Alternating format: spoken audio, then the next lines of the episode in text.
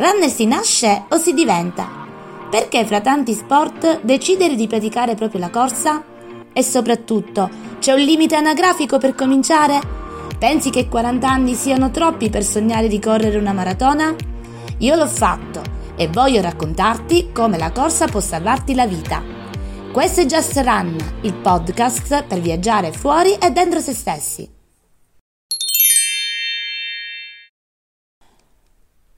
Nascita di un runner. Ho iniziato a fare sport, a correre in modo particolare dopo i 40 anni. Fino a quel momento ho vissuto nell'inerzia totale.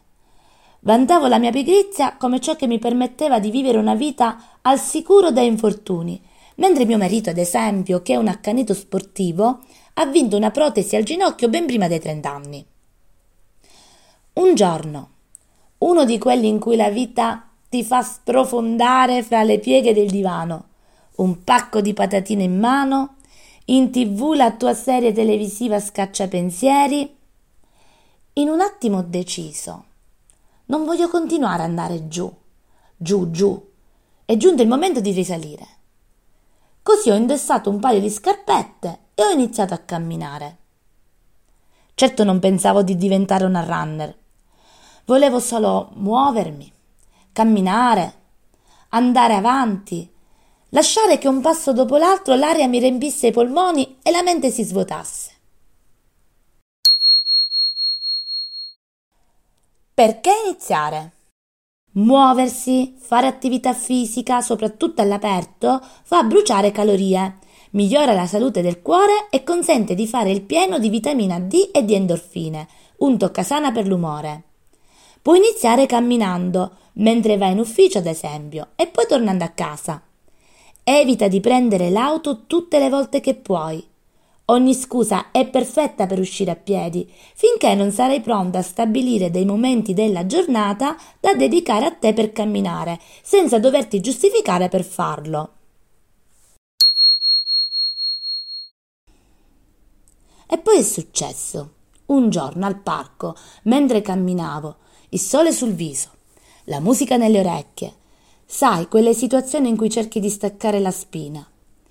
Li ho visti, loro, quelli che avevo già visto tante volte pensando questi sono matti da legare. Perché? Perché chi se ne frega se c'è solo la pioggia, percorrevano chilometri su chilometri. Ma quel giorno ho provato invidia. Ho pensato, ciò che fanno li rende felici e volevo provare ad esserlo anch'io.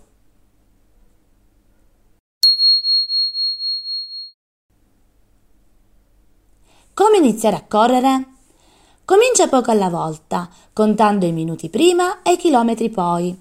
5, 10, 21, 30. Vedrai che non riuscirai più a fermarti.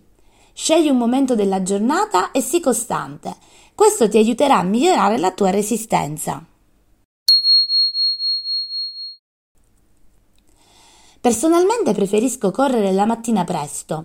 A me dà la carica per affrontare l'intera giornata. E non vado da sola, non lo sono più, ma ho il mio gruppo di amici runner. Siamo in cinque, i fantastici cinque, e ci sosteniamo a vicenda. Quando c'è troppo freddo, o troppo caldo, o troppo sonno, o qualsiasi cosa di troppo. C'è Mariella, casalinga, tre figli e un marito che corre presto perché poi accompagna i bambini a scuola e si dedica alla casa e alla famiglia. Poi c'è Barbara, ragioniera, che da adolescente correva i 400 metri con il gruppo sportivo della scuola. Tifosa accanita della Juve, cosa che a dire il vero provoca qualche scaramuccia mattutina con Giuseppe, che di lavoro fa l'imbianchino ed è il nostro capitano, colui che organizza i nostri allenamenti e le trasferte sportive. Poi ci sono io, che sono un insegnante di lettere. Tra tutti la più silenziosa. Mi piace ascoltare e so farlo bene. Da ultimo si è aggiunto mio marito, Giuseppe anche lui, tecnico di laboratorio, che nonostante gli anni che avanzano continua a corrermi dietro. Ecco, questi siamo noi, quelli delle 5.30, perché questa è l'unica regola che abbiamo Alle 5.30 bisogna presentarsi al luogo concordato per l'appuntamento e dopo 5 minuti si parte. Chi c'è c'è. Questo mi piace molto. Ha il sapore di quel tempo in cui non c'era WhatsApp e bisognava essere puntuali per non perdere delle occasioni. Sì, la corsa del mattino per me è un'occasione e non voglio perderla. Mi aiuta a cominciare la giornata col piede giusto, rimettendo in moto il mio corpo e pure la mente. A volte parliamo fra di noi, altre semplicemente corriamo, uno accanto all'altro, consapevoli di essere immersi in un viaggio dentro noi stessi, ma mai da soli. Soli o in gruppo? Lo stesso allenamento, se eseguito in gruppo o in solitaria, può avere effetti diversi. La corsa in solitaria è un'esperienza meditativa in cui riesci a concentrarti e a pensare, oppure a liberare del tutto la mente. Quando corri da solo sei più attento al respiro, ai messaggi che il corpo ti invia, al ritmo e di conseguenza migliora la tua prestazione. Invece, uno dei regali più grandi della corsa in gruppo è la responsabilità. È dura alzarsi alle 5 del mattino per andare a correre, ma se sai che un amico ti sta aspettando, saltare fuori dal letto è più facile. Vedere come si allenano e cosa fanno gli altri può spingerti a metterti alla prova su nuove distanze e a sperimentare allenamenti diversi. Inoltre, avere un compagno può aiutarti a non rallentare o a non accorciare il percorso e si tende ad avvertire meno la fatica. La corsa è proprio una metafora della vita. Può sembrare una banalità, ma è proprio così. La nostra vita, il nostro tempo, inizia e finisce. C'è una partenza e un arrivo ben visibili, ma nel mezzo i traguardi e le ripartenze sono tante.